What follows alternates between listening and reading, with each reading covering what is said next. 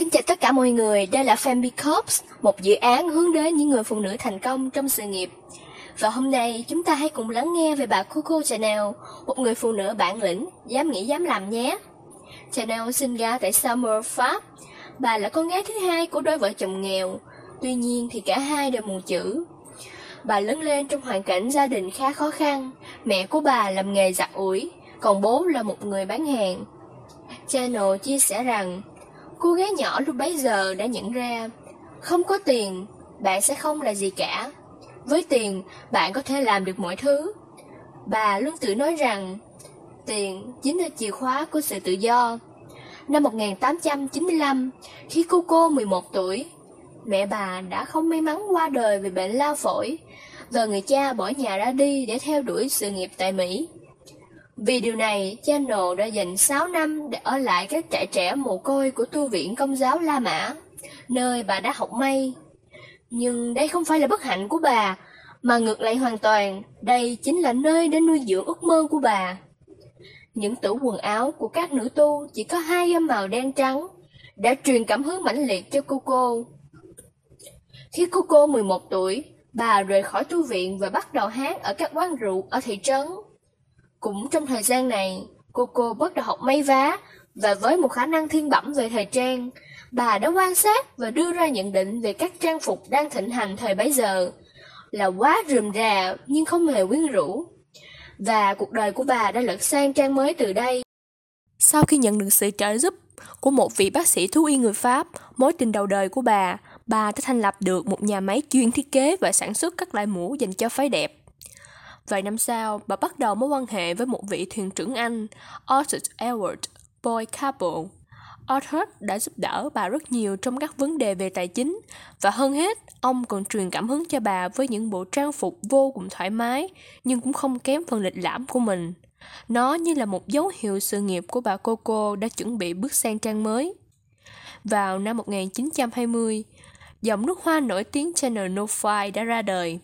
Và trên chai nước hoa này, biểu tượng si làm vào nhau đã trở thành biểu tượng của thương hiệu với sự ra mắt đầu tiên vào khoảng năm 1924. Có một giả thiết rằng chữ C ở đây chính là đại diện cho Chanel và Cabot, Đây như là một cách tưởng nhớ của bà dành cho ông Cabot. Sau đó, khoảng 3 năm sau, nhà thiết kế đã có cơ hội gặp mặt và chung sống với công tước Westminster, một trong những người đàn ông giàu nhất thế giới, và cuộc sống của bà đã bắt đầu trở nên vô cùng xa hoa. Nhưng 10 năm sau, công tướng đã kết hôn với một người đàn bà khác và có tin tức rằng ông ta đã cầu hôn bà Coco trước khi cặp đôi chia tay. Khi được hỏi lý do từ chối, bà đã trả lời rằng đã có vài nữ công tước của xứ Westminster, nhưng chỉ duy nhất một Chanel mà thôi. Sau đây các bạn hãy cùng Femicups đến với những sáng tạo cũng như thiết kế để đời của bà Coco Chanel nhé. Đầu tiên đó chính là vải trời xây. Vải trời xây chính là gì? Vải trời xây tuy được gọi là một loại vải, nhưng đây không hẳn là một chất liệu, mà chính xác hơn là một kiểu dệt.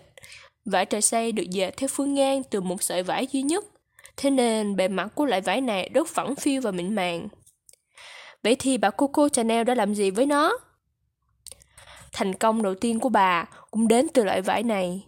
Vào năm 1916, bà đã mua nó từ nhà phát minh vật liệu một cách vô cùng mạo hiểm. Vì vào thời điểm này, loại váy này thường được dùng để may các loại trang tác phẩm như vớ và quần áo thể thao. Thế nên bên cạnh việc bị xem là quá tầm thường để được dùng trong thời trang cao cấp, các nhà thiết kế cũng không thích dùng loại vải này vì nó khó để may khi so sánh với các loại vải thông dụng thời đó, như là vải dệt thoi, nhưng bà Coco Chanel đã làm trao đảo ngành công nghiệp thời trang bằng cách dùng loại vải trời xây này may thành những bộ quần áo đơn giản và thực dụng. Một bộ trang phục của bà được may bằng vải trời xây gồm áo khoác cardigan, áo len chui đầu eo thấp kết hợp cùng với váy xếp ly. Vậy các bạn có thắc mắc vì sao bà Coco Chanel lại lăn xê loại vải này không? Có hai lý do để giải thích cho câu hỏi này. Thứ nhất, vào thời điểm này đang xảy ra chiến tranh nên các tài nguyên, các vật liệu luôn bị thiếu hụt.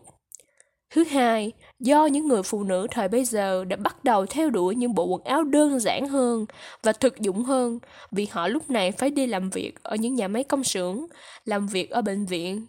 Thế nên họ mong muốn có những bộ quần áo tiện dụng, bền và họ có thể mặc một mình không cần sự giúp đỡ của người giúp việc. Vì thế, những bộ quần áo bằng vải trời xây của bà đã đáp ứng cả hai tiêu chí trên, vừa rẻ, dễ tìm và nó giúp cho những người phụ nữ vận động một cách thoải mái. Nhờ vậy, nó đã được phổ biến vô cùng rộng rãi và cho đến ngày nay, nó vẫn là một phần không thể thiếu trong tủ quần áo của bất kỳ ai. Thứ hai, chúng ta sẽ đến với Chanel Suit. Ắt hẳn ai trong chúng ta ngày nay cũng đã thấy những người nổi tiếng như các idol K-pop cũng như các ca sĩ mặc bộ trang phục này. Vậy Chanel Suit là gì vậy nhỉ? Chanel Suit bao gồm chiếc áo khoáng ngắt mossy không cổ, có phông ngắn, hình hộp với những đường viền cầu kỳ. Phần tay áo được may ôm vào và đi kèm với chiếc váy ôm. Nó đặc biệt ở chỗ được làm từ vải tuyết, một loại vải xuất hiện đặc biệt chỉ ở thương hiệu Chanel. Mỗi bộ sưu tập được ra mắt sẽ có một bộ nút được thiết kế riêng, chưa từng lặp lại trong hơn 100 năm qua mọi áo tweed Chanel luôn có mác của thương hiệu được may trên mặt sau của cổ áo, thể hiện tên thương hiệu và biểu tượng hai chữ C nổi tiếng. Bên cạnh đó, chúng ta hãy cùng tìm hiểu Little Black Dress, hay còn được gọi là chiếc váy đen nhỏ. Bởi vì vào thời điểm đó, màu đen vốn đại diện cho sự tan tóc và không hề có mặt trong nền công nghiệp thời trang cao cấp. Nhưng bà Google đã đi ngược lại hoàn toàn và đã cho ra mắt nó, kết hợp với chuỗi dây chuyền ngọc trai giả, bông hoa trà bằng vải và chiếc mũ chuông đơn điệu. Nó đã tạo nên một diện mạo vô cùng mới lạ và có sức ảnh hưởng toàn cầu lúc bấy giờ. Tiếp theo, các bạn hãy cùng Femi Cups đến với chiếc túi đeo vai Channel 2.55. Tại sao là 2.55 vậy nhỉ? Vì chiếc túi được sản xuất vào tháng 2 năm 1955. Chiếc túi này có dây đeo màu vàng đặc trưng và chiếc khóa mang logo Chanel. Bà Coco đã sáng tạo ra chiếc túi đeo vai này vì vào những năm 50, người phụ nữ thường chỉ mang ví cầm tay và bà thì lại muốn tạo ra một vật gì đó có thể chứa đựng những thứ nhỏ bé và cần thiết của mình khi ra ngoài. Vậy là ý tưởng tạo ra một chiếc túi mới tiện dụng và thanh lịch được ra đời. Qua những phá cách trên của bà Coco Chanel, ta có thể thấy được bà là một người phụ nữ vô cùng vĩ đại trong ngành công nghiệp thời trang. Bà là một người phụ nữ vô cùng mạnh mẽ, thành công trong sự nghiệp cũng như trong cuộc sống. Để có được như vậy, yếu tố quan trọng nhất chính là sự dám nghĩ, dám làm của bà.